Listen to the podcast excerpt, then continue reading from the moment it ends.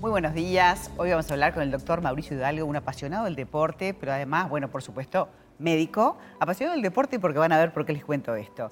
Él tiene un posgrado en medicina interna, también en alergias, también en enfermedades autoinmunes.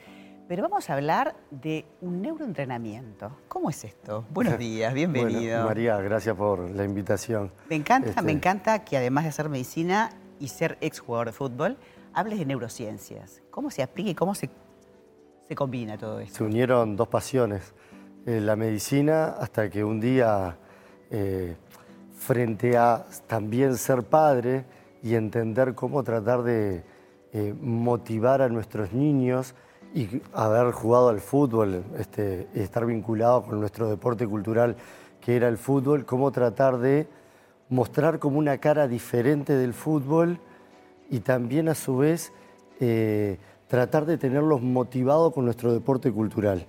Entonces, hoy el fútbol ha cambiado y nos exige tener otras eh, habilidades que antes eran implanteables.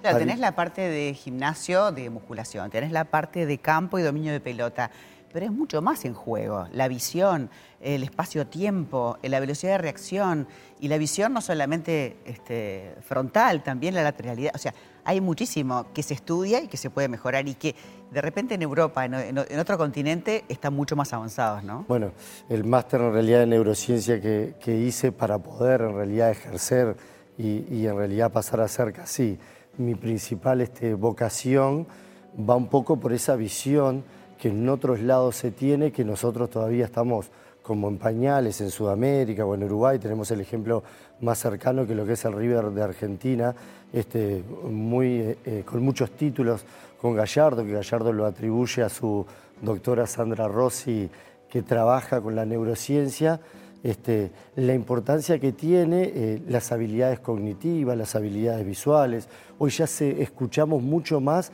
que eh, se debe de tener un jugador eh, visión periférica.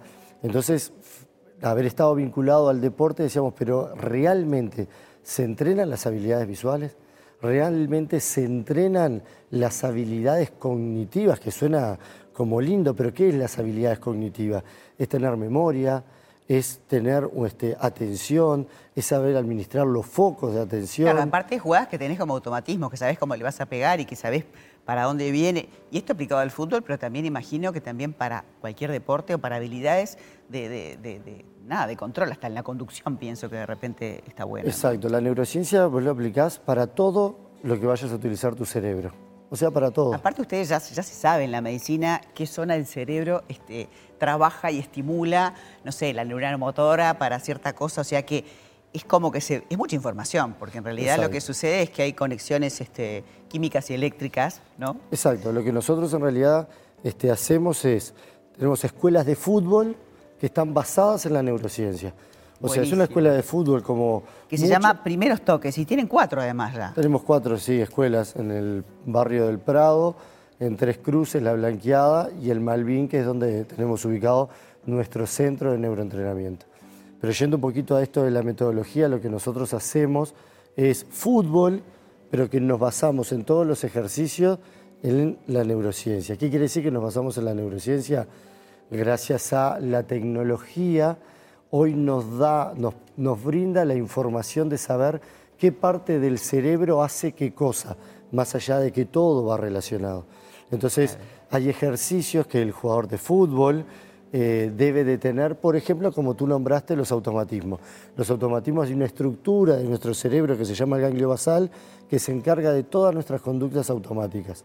Entonces, ponemos ejercicios que van mezclados con lo que eh, hablamos de bilateralidad. Nosotros desde el punto de vista motor somos más diestros, tenemos más habilidad por un lado del cuerpo.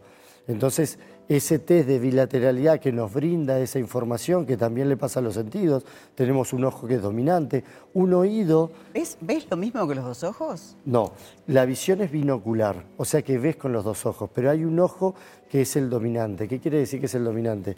Hay un ojo que se encarga de tu visión central y el otro que se encarga de tu periferia. Entonces, ese test es eh, fundamental para los jugadores de juveniles y profesionales saber porque es el ojo que vos vas a tener que estimular para tratar de ampliar tu campo visual. ¿Cómo se puede hacer esto no solamente con jugadores este, profesionales, también a matar, también en los niños?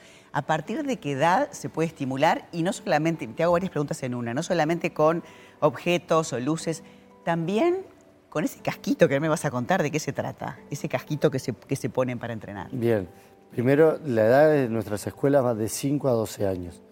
Eh, y una de las premisas que nosotros tenemos para lo que es la escuela, porque a medida que nosotros fuimos avanzando en el proyecto con una escuela, con dos escuelas, una de las cosas que sí tratamos de mantener y que la neurociencia es una de las bases, es la motivación. Los niños van a la escuela hacer ejercicio que todas las clases son diferentes, donde se le entrena la técnica, obviamente, porque nosotros somos un equipo multidisciplinario, que eso uno lo aprende de la medicina, en nuestro equipo hay médicos, hay profesores de educación física, hay jugadores de fútbol profesional que integraron la selección, como Mario Regueiro. Entonces, esa combinación, siempre en medicina los ateneos multidisciplinarios eran los que eran mucho más ricos en información. En nuestro equipo se basa en eso, en tener alguien para el, punto de vista técnico, otro que desde el punto de vista de lo neuro, que nos encargamos con Gerardo Monzón, que es el otro colega y amigo. Que además tienen acá un manual, que lo tengo acá sobre la mesa, escrito que, bueno, que, ya que lo hicieron y se tomaron el trabajo de, documentar algo que es científico, que es médico, que no es un, o sea, está ahí. La, motivación de hacer este manual en realidad es eh, entendíamos, como se sabe poco de lo neuro, e incluso a veces se entiende como patológico, porque muchas veces nos llamaban para preguntar si eran con niños con alguna dificultad, con algún trastorno, de los cuales sí hay, pero es para solamente sano, es como lo que hoy eh, en el mundo es neuromarketing, neurolingüística, neuropolítica. Es que la neurociencia, si la tuvieras que definir, es... La neurociencia es toda esa ciencia que estudian nuestro cerebro. Me encantó tenerte, Doc, y me encanta lo que haces. La verdad que te vamos a tener que invitar de vuelta para hablar más de, eh, todo esto y también para poder aplicarlo no solamente al fútbol, a esas cuatro escuelas que tenés, a otras destrezas, ¿no? El fútbol es porque nuestro deporte cultural, porque cuando lo creamos dijimos, si lo abrimos para otro deporte, probablemente no, fuéramos a tener el éxito en de repente. Exacto, el Uruguay es fútbol. Pero se aplica para el handball, se aplica para cualquiera, porque el cerebro es el mismo. Necesitas entrenar habilidades diferentes, porque tu toma de decisiones que jugás al voleibol es diferente a la de un delantero, es diferente a la que tiene que tomar un árbitro o cualquier este, deportista pero sí vas a utilizar el mismo sector del cerebro. Entonces vos lo vas a entrenar, después le vas a pegar lo que es específico al deporte que vayas a practicar. Muchísimas gracias, me encantó. Buenísimo, éxitos.